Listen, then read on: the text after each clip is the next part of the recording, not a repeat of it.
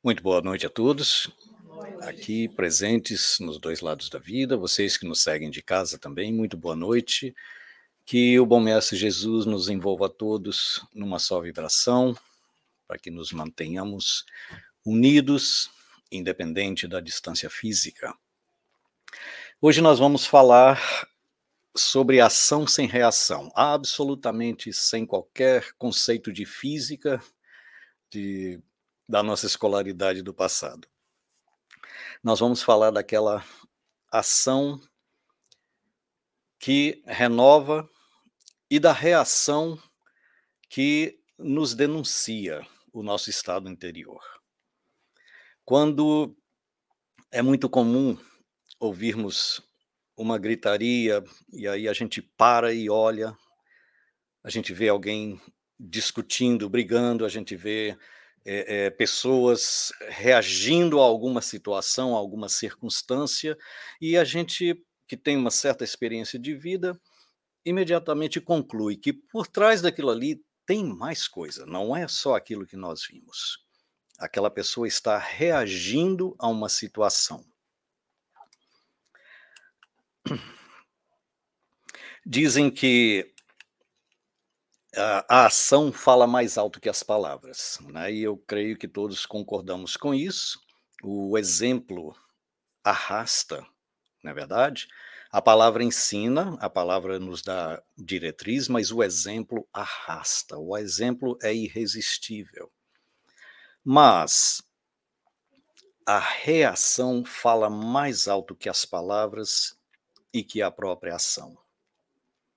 A maneira como nós reagimos, às vezes, é um pouco diferente daquilo que as nossas palavras estavam falando há um tempo atrás. Porque na hora da, da, do conflito, na hora do confronto, é que nós vamos reagir. E a reação, geralmente, é um momento de surpresa. Ela é resultante de uma surpresa que nos pegou naquele momento um pouco despreparados. E aí nós agimos de acordo com o que nós estávamos preparados para agir. Quando Jesus nos exorta a um, um, um exercício contínuo é, de uma atitude renovada, que é uma atitude programada mesmo. Que Jesus passou praticamente três anos ensinando, falando, demonstrando na prática como fazer, como agir. Mas é interessante que a gente não vê nos evangelhos, de modo geral, é, relatos dos apóstolos fazendo exatamente como ele fazia, como ele falava para fazer. Perdoar, relevar. Né? Então, o que Jesus nos exorta é aquele esforço contínuo de renovação, para que aquelas pessoas que antes nos, nos conheciam como nós somos hoje, nesse momento, e principalmente os de dentro de casa, depois de uma renovação, a, a gente passar por uma situação de conflito dentro de casa, por exemplo, quem tem criança, sabe aquelas crianças que a gente tem que estar tá ali com as redes na mão o tempo todo? E depois dessa palestra, vamos dizer, depois daquele exercício que nós vamos propor aqui, que é o mesmo exercício que Jesus propunha, né? É, aquela criança olhar assim e pensar: quem roubou a minha mãe e colocou essa senhora paciente no lugar? Quem roubou meu pai e colocou esse cidadão exemplar, educado no lugar? Quem terá sido, né? Então, Jesus, segundo Mateus, no capítulo 5, nos versículos de 38 ao 48, que nós vamos considerar aqui agora. Ouviram o que foi dito. Eu trouxe agora aqui, gente, a, a, a versão é, é, atualizada, né, a versão atual, a versão internacional da Bíblia, que deixou para trás aqueles tratamentos clássicos de tu, de vós, né, de, é, o tratamento é sempre direto na, na, na, na terceira pessoa do singular. Então ouviram o que foi dito, dizendo Jesus, olho por olho, dente por dente. E vale a pena lembrar que essa época que Jesus se referia, né, até a lei mosaica pra, até o tempo dele, né? É, é onde a ciência da estatística registrou o maior número de caolhos e banguelas da história. Então ele veio trazer agora uma nova diretriz, não mais olho por olho, dente por dente. Mas eu lhes digo: não resistam ao perverso. Se alguém o ferir na face direita, ofereça-lhe também a outra. E há um certo cuidado mesmo na, na ortografia de não causar confusão. Então Jesus não está dizendo aqui, é, levou uma bolacha do lado direito, oferece a face, a face esquerda. Ele não está dizendo aqui a face, está também dizendo a outra, a outra situação. Né? Então Jesus está nos exortando aqui a mostrar um outro lado da história. Se eu fui ofendido, Jesus já ensinou. É não ofender, é perdoar sempre. Sete vezes setenta. Entendeu, Pedro? Sete vezes setenta. Não apenas sete vezes. Então, ofereça-lhe a outra situação, a não reação. E se alguém quiser processá-lo e tirar-lhe a túnica, deixe que leve também a capa absolutamente o desapego do material. Porque o apego ao materialismo, às coisas desse mundo, ainda é a origem, até os dias de hoje, de muito conflito, de guerras. Guerras internacionais que nós estamos presenciando no dia presente.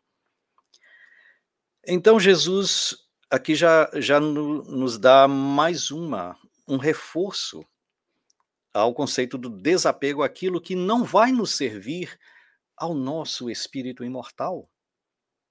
Eu sou um espírito imortal. Quando eu partir dessa etapa da minha vida, não para outra vida, mas para essa mesma vida, numa etapa diferente, a minha túnica, a minha capa não vão me servir. Por que brigar por elas? E se alguém forçar a caminhar com ele uma milha, vá com ele Duas. Espera aí, mestre. Tá, tá meio difícil isso aqui. Bom, vamos voltar agora ao contexto histórico. É, naquela época, é, Jesus nasceu, viveu e morreu escravo. Roma dominava sua terra natal. Roma dominava todo aquele, toda aquela região. Então, a autoridade romana e alguns, algumas autoridades do, do, do Sinédrio também, do templo, as autoridades, não só as, as judeias, mas as romanas, podiam requisitar o cidadão na rua para ajudá-lo à sua necessidade. E se for mesmo para carregar um peso, ele carregasse. Então você vem comigo porque eu sou autoridade, eu preciso da sua ajuda e você vai me obedecer. Assim era na época. Então esse é o contexto histórico em que Jesus dizia: se alguém lhe forçar caminhar uma milha, vá com ele duas. Ao final dessa milha, não demonstre azedume, não demonstre revolta com aquela situação. Jesus, repetindo, nasceu escravo, viveu escravo, morreu escravo escravo dos romanos. Certo? No entanto, fazia diferença para ele na missão que ele veio realizar? Ele chegou, começou, concluiu sua missão e não fez a mínima diferença se ele era de um povo escravo ou não. Até mesmo a decisão da, da, da, da sua execução estava entre romanos e é, entre Pilatos e o Sinédrio. Faz diferença saber de que nação, quem domina, quem não domina, ele ia ser executado de qualquer forma. Um dos dois iria condená-lo de qualquer forma, ia ser responsável pela sua execução. Qual a diferença? Então, uma, um motivo, ó, nós vamos só somando aqui os motivos a menos que nós temos para é, é, reagir de maneira desesperada descontrolada a, a situação. Dê a quem lhe pede e não volte as costas àquele que deseja pedir-lhe algo emprestado. Praticar a caridade E não voltar as costas é, aquele que é, deseja pedir-lhe emprestado. Também, se puder emprestar, é porque você tem condição, você não, mesmo que né, é, em algumas leituras espíritas, principalmente, informação de ambiente, é, Jesus no lar, é sempre exortado a gente não é, fazer de tudo para disfarçar o, o, favor, a esmola que a gente dá, para que o, aquele que recebe, o necessitado, o, mendigo, o pobre, aquela pessoa que já está naquela situação constrangedora, não se sinta ainda mais constrangido. Então, se você puder dar, empreste agora e dá depois. Esquece a dívida. Né? É assim que Jesus vai exortando. Agora, ouviram o que foi dito: ame o seu próximo e odeie o seu inimigo. Assim era paralelo ao olho por olho, dente por dente. Né? Então, quanta gente era odiada até essa época? Pela lei, a lei era assim. Mas eu lhe digo: amem os seus inimigos e orem por aqueles que os perseguem. Peraí, Jesus, é, é, é para eu falar o nome, o primeiro e o último nome da pessoa na minha oração, na minha prece? É. É. Para que vocês venham a ser filhos de seu Pai que está nos céus. Isso aqui é muito mais sério do que a gente possa pensar passando o olho por cima das palavras. Como é que eu vou demonstrar que eu sou filho do meu pai? Primeiro, eu posso mostrar um documento. Filiação, pai, mãe, está ali o nome. Qualquer um pode mostrar isso. Agora, que orgulho para o pai quando um filho faz uma boa ação e alguém fala: Ah, mas isso é, é claro, é filho do fulano. Não é verdade? Então, ser filho de nosso Pai, que Jesus repete muitas vezes em suas palavras, em suas pregações, é exatamente nós refletirmos a natureza e o caráter do nosso Pai. Certo? É agirmos para com o nosso próximo, para com o nosso irmão, como nosso Pai age para conosco. Misericórdia infinita. E valendo lembrar que misericórdia é o benefício que nós não merecemos e recebemos. É a extensão da graça divina, é a misericórdia. Porque ele, o Pai, né, que está no céu, faz raiar o sol sobre os maus e bons e derrama chuva sobre justos e injustos. Porque todos eles, o bom, o mal, o justo, o injusto, todos eles são filhos de Deus também. São filhos de Deus. Vou abrir um parênteses para lembrar uma cena inesquecível daquele filme também inesquecível, A Cabana, The Shack, aqui nos Estados Unidos. Quando Sam continuava reagindo a Deus e Deus querendo mostrar para ele que ele precisava perdoar o assassino de sua filhinha de quatro para cinco anos de idade. Então Deus falou assim: Eu não estou te pedindo que você faça aquilo que você não consegue ainda fazer, que é perdoar. Eu estou te pedindo que largue a garganta dele. Eu cuido dele, que ele é meu filho. Ele é meu filho. O nosso ofensor, o nosso assassino, o assassino do nosso ente querido, é nosso irmão, é filho do nosso pai. Todas as vezes que nós esquecemos disso, nós nos afastamos um pouquinho de Deus. Nós nos afastamos do nosso pai porque nós não estamos reconhecendo a paternidade dele sobre o nosso irmão. Então, o que Jesus nos exorta aqui com essas palavras é tratar os bons e os maus entre os nossos irmãos, os nossos ofensores, os nossos é, bene, é, os que nos beneficiam, os nossos benfeitores, da mesma forma, como filhos de Deus. Claro que cada um vai merecer uma intensidade do nosso carinho, da nossa consideração, mas nenhum deles deverá merecer o nosso ódio. E se vocês amarem aqueles que os amam, que recompensa receberão? Nossa, eu adoro meus amigos. Meus amigos me adoram. Eu, quando eu estou com os meus amigos, eu estou em casa. Eu não preciso fazer esforço nenhum. Eu sou adorado como eu sou. Eu os adoro como eles são. Não preciso fazer esforço nenhum. Até que um deles me pise na unha cravada, né? Até os republicanos fazem isso. Os republicanos. Desculpe os democratas. Até os publicanos fazem isso. Essa saiu sem querer, eu juro por toda honestidade. Até os publicanos fazem isso. Se a gente estivesse no Brasil, ficaria mais confortável. Agora, aqui nos Estados Unidos é embaraçoso, realmente, né? Mas até os publicanos fazem isso, amar os que os amam, né? interagirem bem, se sentirem bem ao lado daqueles que nos amam.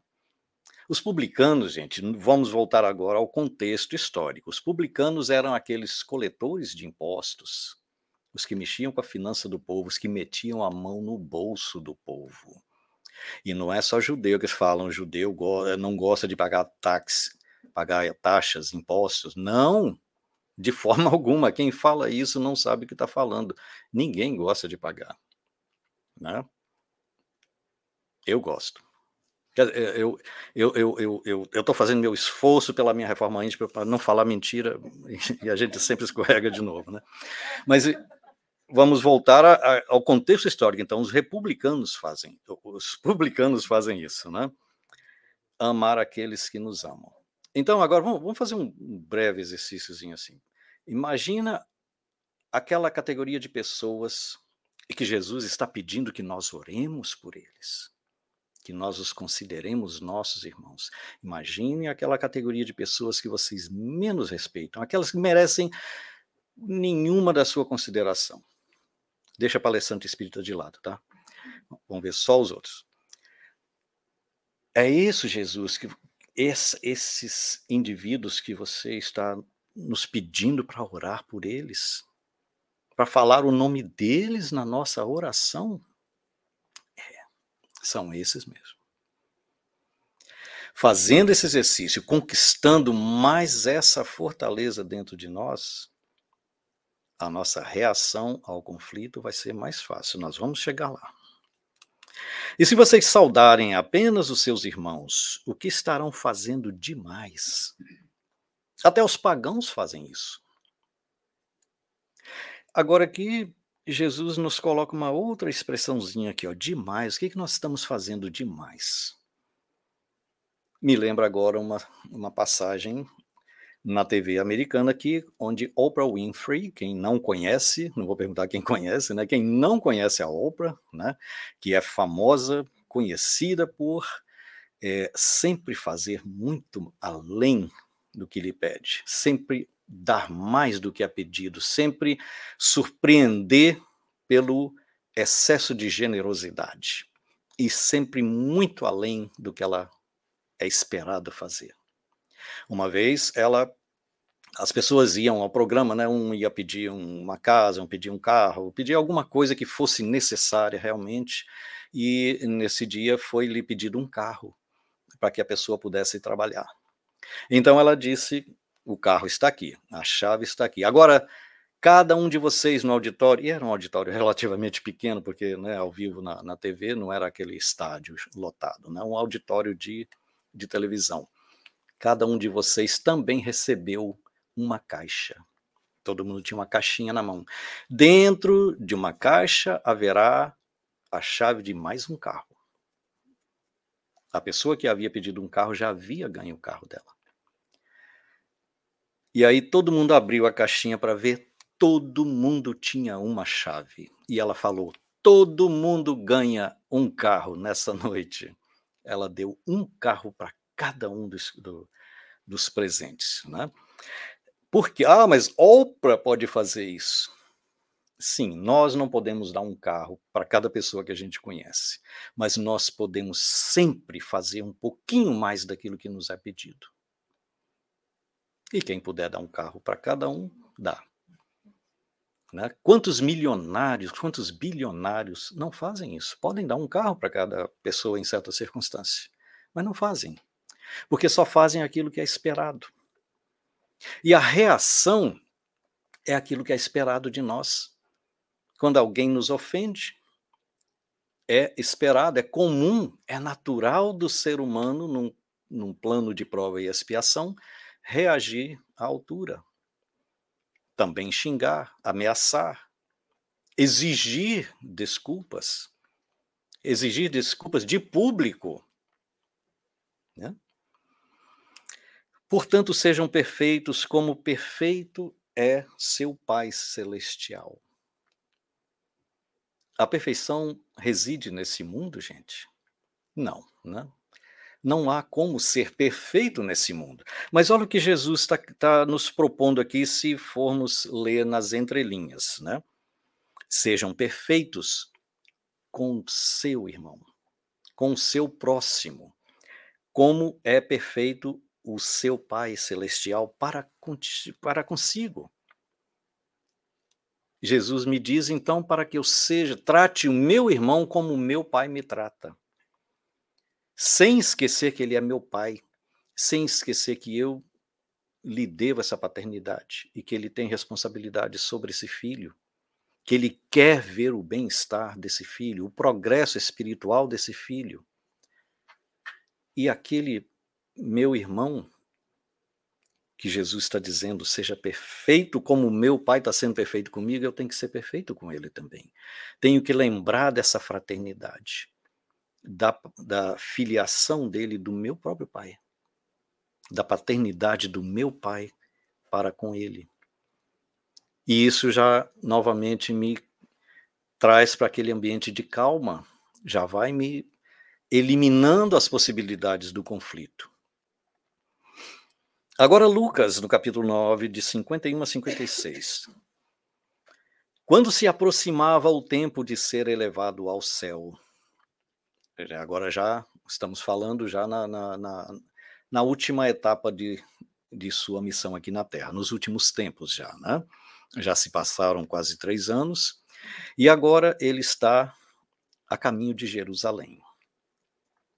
Como se aproximava o tempo de ser elevado ao céu, Jesus partiu com determinação para Jerusalém.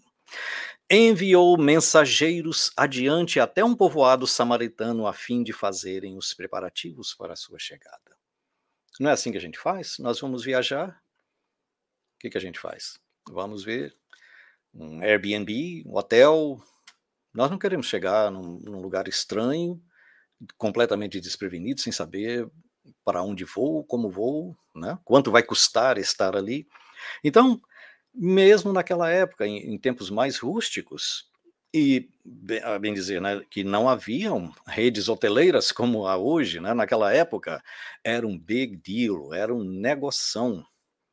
Negoção não no sentido de, de, de fazer negócio lucrativo, mas era um, era um, um assunto muito sério hospedar as pessoas.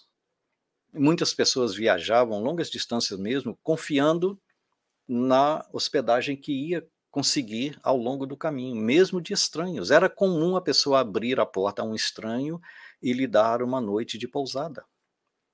Era comum isso na época de Jesus. Era muito inseguro passar a noite na estrada, fazer um acampamento na estrada. Né? Os bandidos eram é, bastante numerosos também. Então, Jesus manda, né, enviou mensageiros adiante, diz o, o texto, né, Tiago e João, é, até um povoado samaritano, porque de onde Jesus estava até Jerusalém ainda estava passando pela Samaria, né? E o samaritano, a fim de fazer preparativa à sua chegada.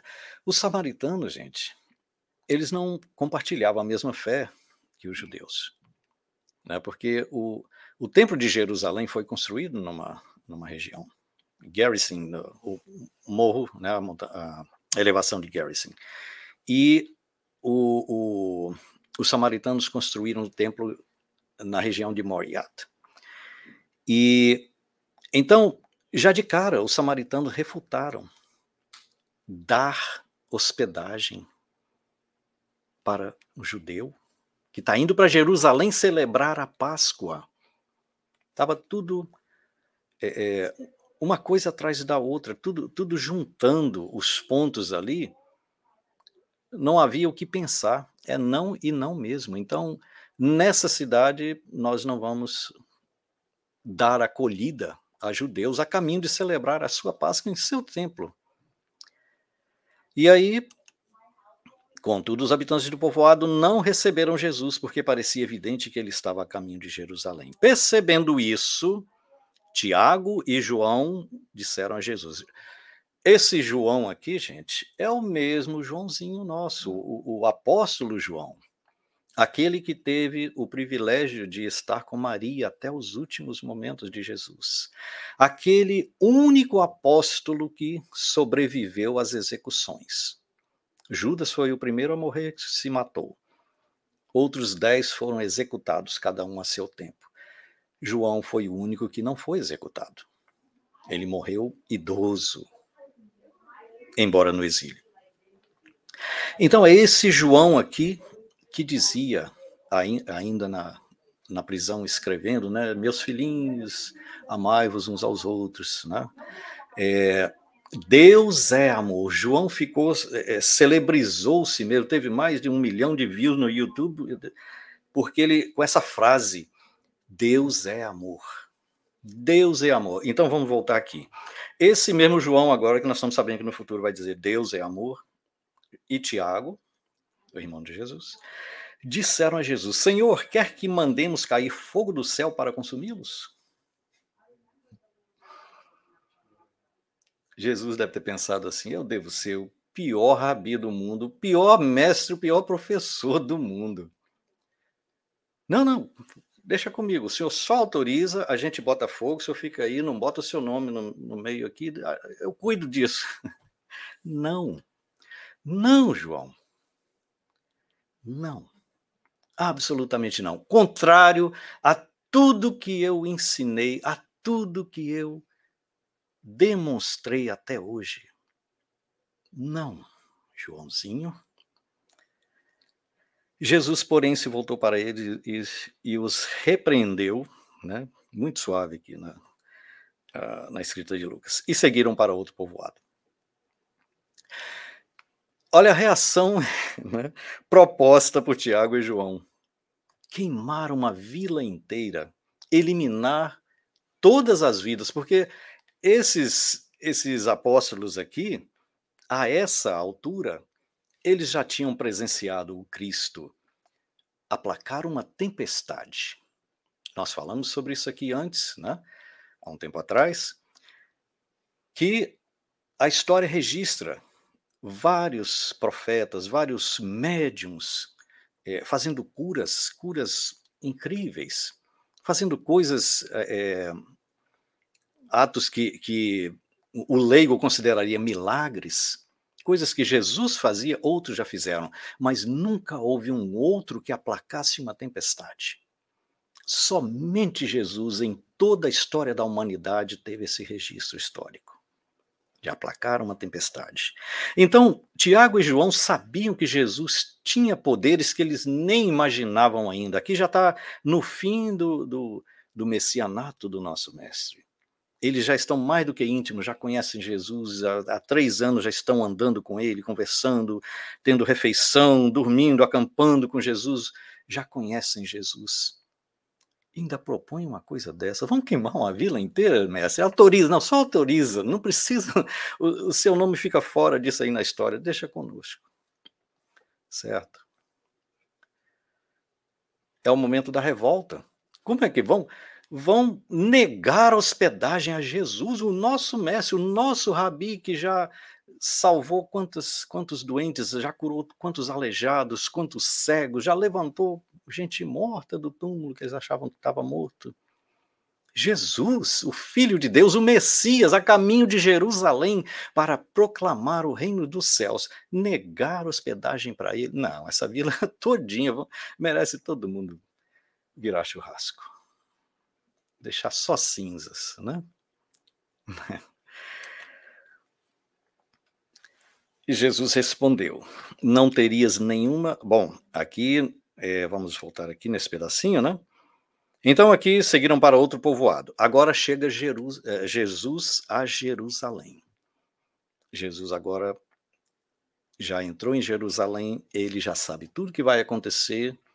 Os apóstolos ainda não sabem o que vai acontecer, apesar de que já foram informados. Jesus já lhe falou, já lhes falou várias vezes em suas confidências, três anos de convívio. Mas eles não estavam ainda muito cientes, nós falamos sobre isso aqui, né, há um tempo atrás.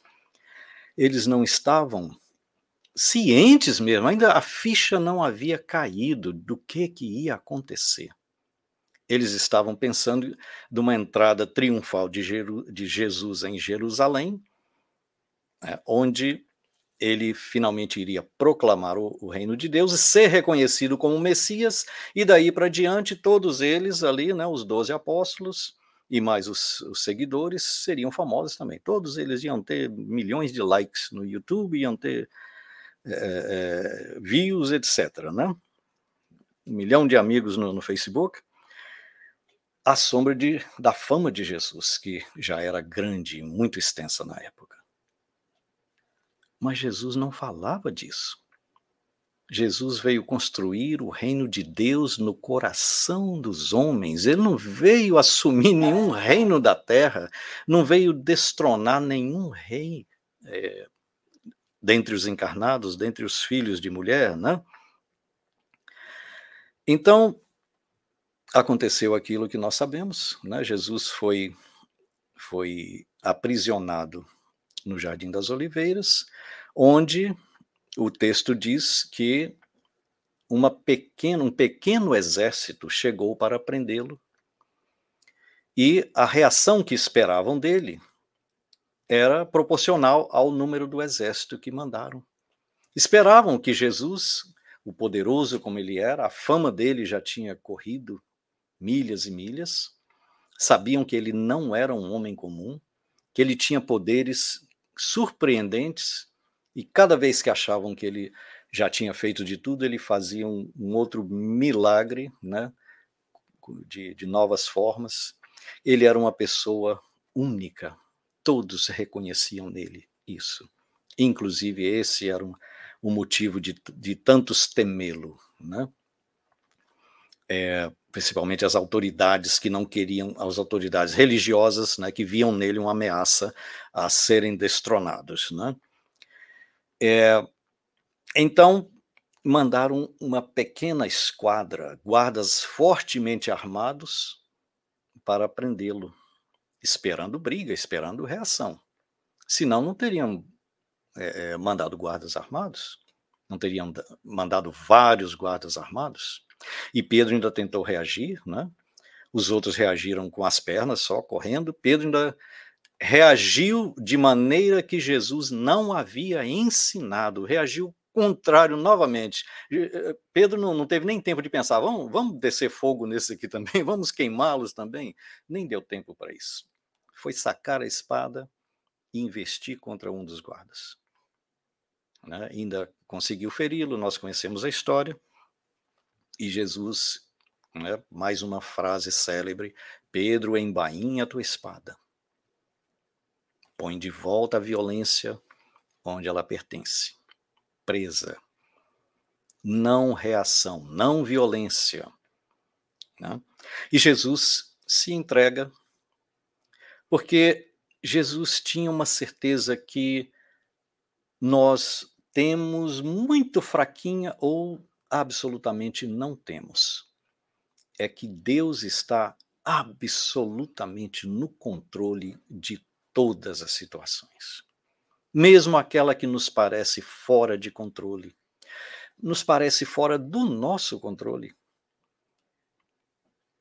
E aí, Jesus é levado, é chicoteado, é torturado, mas não pode ser executado porque o sinédrio não tinha autoridade para isso. Roma ainda é, legislava sobre a vida dos cidadãos. Então eles não podiam matar Jesus, levaram a Pilatos. Pilatos, não estou vendo culpa nenhuma nesse homem. Por que, por que, que vocês temem tanto esse homem? Né? E aí Pilatos ainda pergunta para ele, né? Faz algumas perguntas para Jesus, Jesus dá aquelas perguntas, dá aquelas respostas mais profundas que uma mente como de Pilatos não conseguiria nem começar a decifrar. E Pilatos considerou que ele estava afrontando, de certa forma, né? E você está me diminuindo? Você, por que você não responde a minhas perguntas, né? Como a dizer assim? E Jesus disse para ele, é, Pilatos deixou claro que que ele tinha agora, ele poderia exercer autoridade sobre a vida de Jesus, sobre a vida de qualquer um daqueles ali. A sua vida está em minhas mãos. Eu controlo a situação, pensava Pilatos. A que Jesus responde: Não terias nenhuma autoridade sobre mim se esta autoridade não te fosse dada de cima. Ou seja, é o meu Pai que lhe permite estar nessa posição e você vai se responsabilizar pelo que você fizer dela. Por isso, aquele que me entregou a ti é culpado de um pecado maior. Agora ele falava dos hipócritas do Sinédrio. Né? Desde então, Pilatos procurava soltá-lo. Pilatos aqui agora uma outra circunstância, uma outra situação que a gente não pode deixar passar despercebida. Pilatos está tentando ser aquilo que é praticamente a, a, a desgraça da administração pública no planeta inteiro. Pilatos está tentando ser politicamente correto. Politicamente correto. Como é que é ser politicamente correto. E a, a gente, para entender o que é ser politicamente correto, nós temos que agora mergulhar um pouquinho no conceito de moral e de ética. A moral, muitas vezes confundida com a ética, não tem muito a ver com a ética. A moral é circunstancial, é do local, da cultura, é do país, é do grupo, é da comunidade. Nos países árabes, alguns países árabes, não todos, as leis variam de um para outro, mas há o caso de o homem poder ter até seis esposas, não é seis mulheres, não, esposas, legalmente, desde que ele consiga é, sustentá-las financeiramente e consiga suportar seis sogras. Seis Aqui no Ocidente, se o homem começar a pensar na segunda, já viu o que, que acontece, né? Então lá é moral. É ok, é permitido. Aqui já é imoral um homem ter mais do que uma mulher na vida dele. Agora, a ética é a mesma em qualquer lugar do universo é fazer o certo segundo a consciência, que é onde está escrito a lei natural, a lei de Deus, em qualquer lugar, em qualquer situação. Fazer o certo, mesmo que ninguém esteja olhando. Então é um pouco diferente ética e moral. O indivíduo, quando está procurando ser politicamente correto, ele está caminhando pisando em ovos para não ferir esse ou aquele dodóizinho desse ou daquele grupo, para não tocar nos milindres. Milindre é uma doença dermatológica, não sei se vocês já ouviram falar, ela deixa a pele do indivíduo igual uma pelinha de ovo, super sensível, qualquer coisinha ela arranha e aí pega uma, uma infecção moral difícil de curar, que pode levar à morte. Certo? Esse é o melindre. Então, aquele que está procurando ser politicamente correto, ele é um especialista em lidar com melindres também. Né? E é assim que Pilatos foi colocado. Né? E pela primeira vez na história, ele se colocou também naquela posição de botar o povo para escolher entre o Messias e o ladrão. Mas os judeus clamavam, dizendo: Se soltas este, falava para Pilatos a Jesus, agora os homens do sinédrio, não és amigo de César? E Pilatos tinha medo de César. Pilatos tentava ser politicamente correto, porque César ainda era o deus romano. Era aquele homem encarnado, como qualquer um de nós, com sangue vermelho correndo nas veias e nas artérias, e que se cortasse ia jorrar,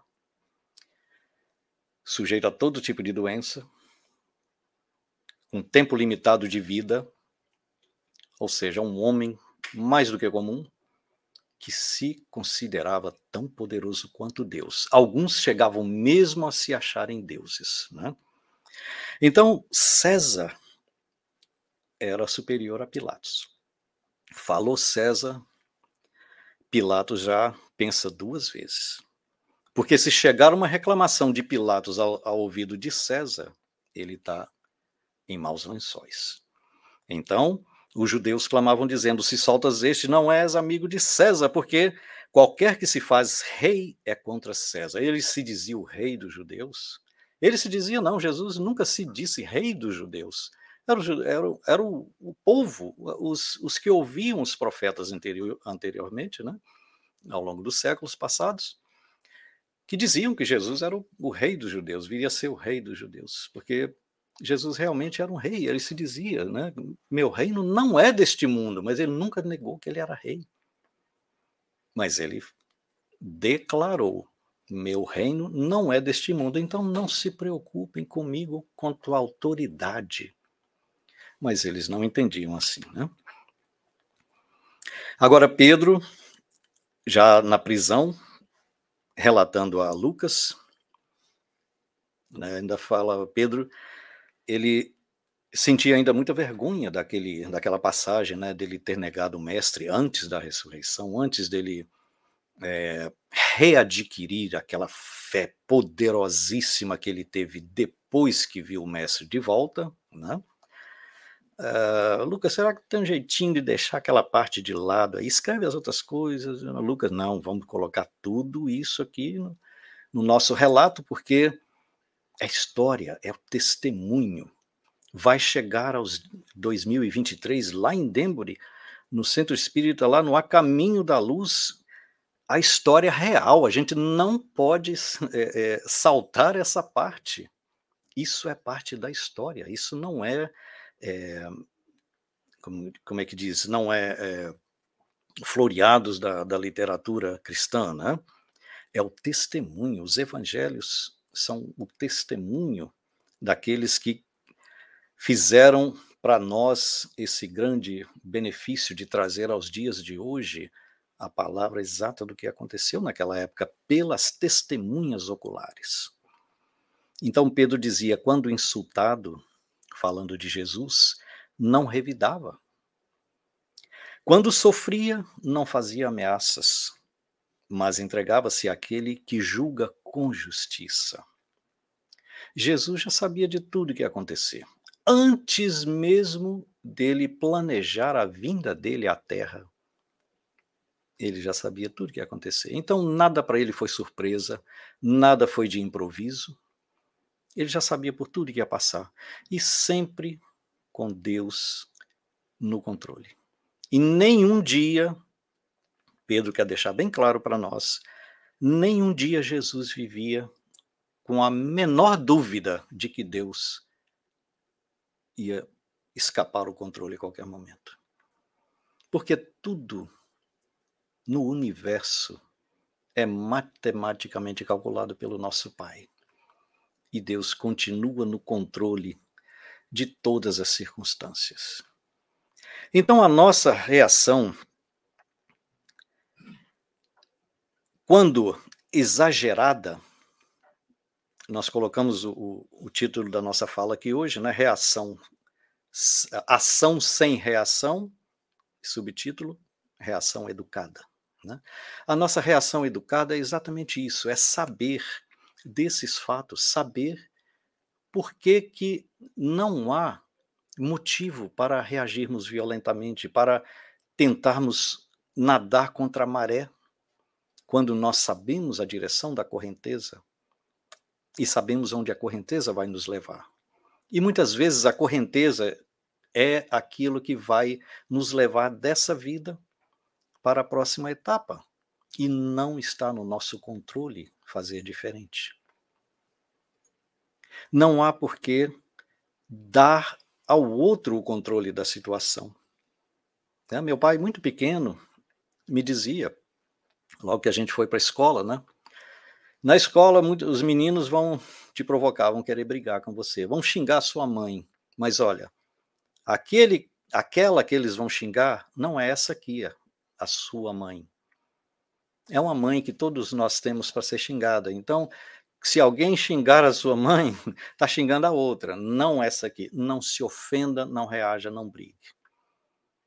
Né? E meu pai, vocês são mais novos aqui, meu irmão e minha irmã, né, mais novos do que eu, não, não, se lembram dessa. Talvez tenham recebido até o mesmo conselho, mas não lembro quando foi o conselho foi dado para mim. Se brigar na escola, apanhe em casa. E se apanhar na escola, apanha duas vezes em casa. É assim que era a lei lá em casa. Uh, então, quando alguém ofende uma pessoa, quando alguém xinga, não vou dizer ofende, porque ofensa também é, é, é bilateral. É um, é um, é um, é um movimento de, de duas fases. É um que está tentando ofender e o outro que está se deixando ofender, ou não. Então a ofensa tem essas duas faces.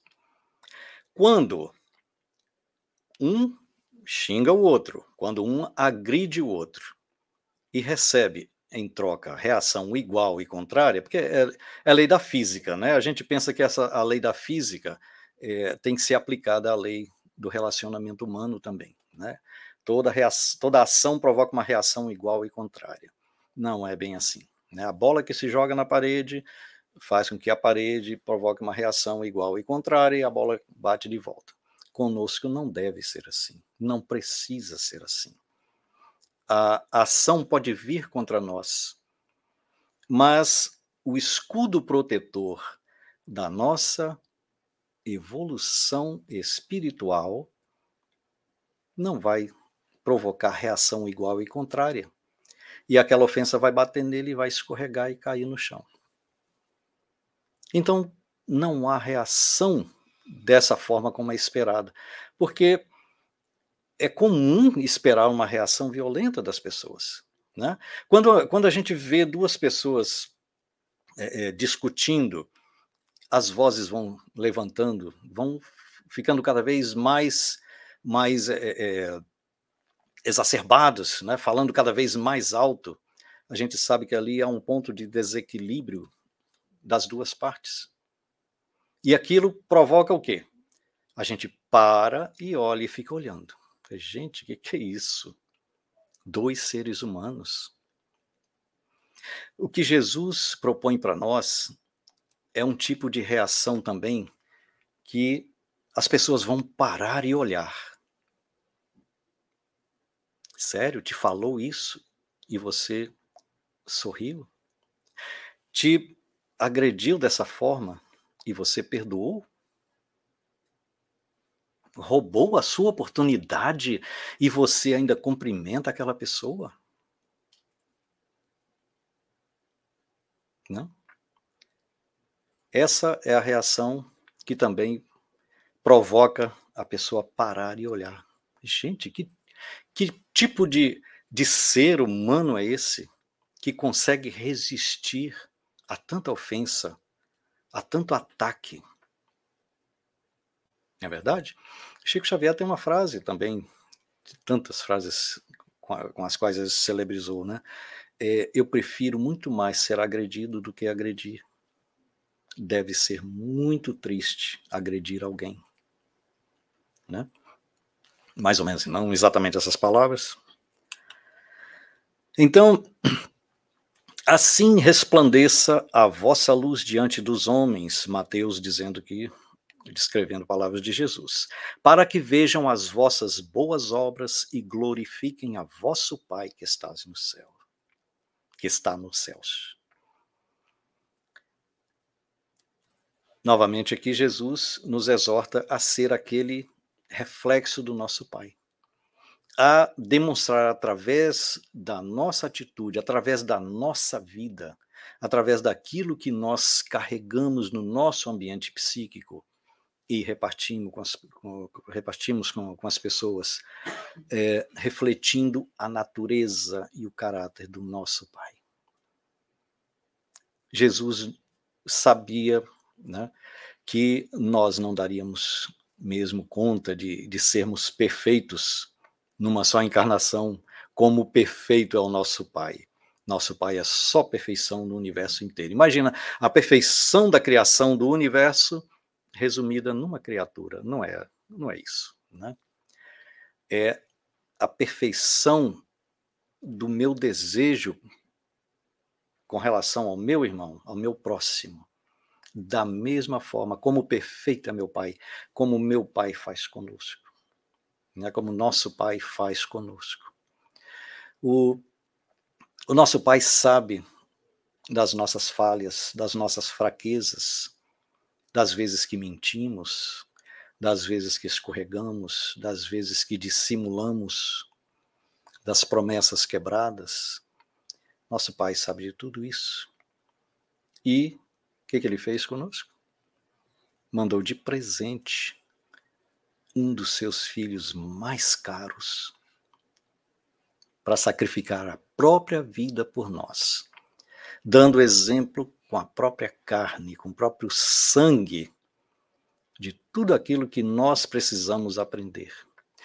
E uma vez a gente entende, entendendo esse conceito, nós vamos sair daquele grupo das pessoas que veem o cristianismo como um ponto de referência e passamos para o grupo daqueles que entendem o, cristianismo como uma, uma estrutura completa de administração da nossa vida.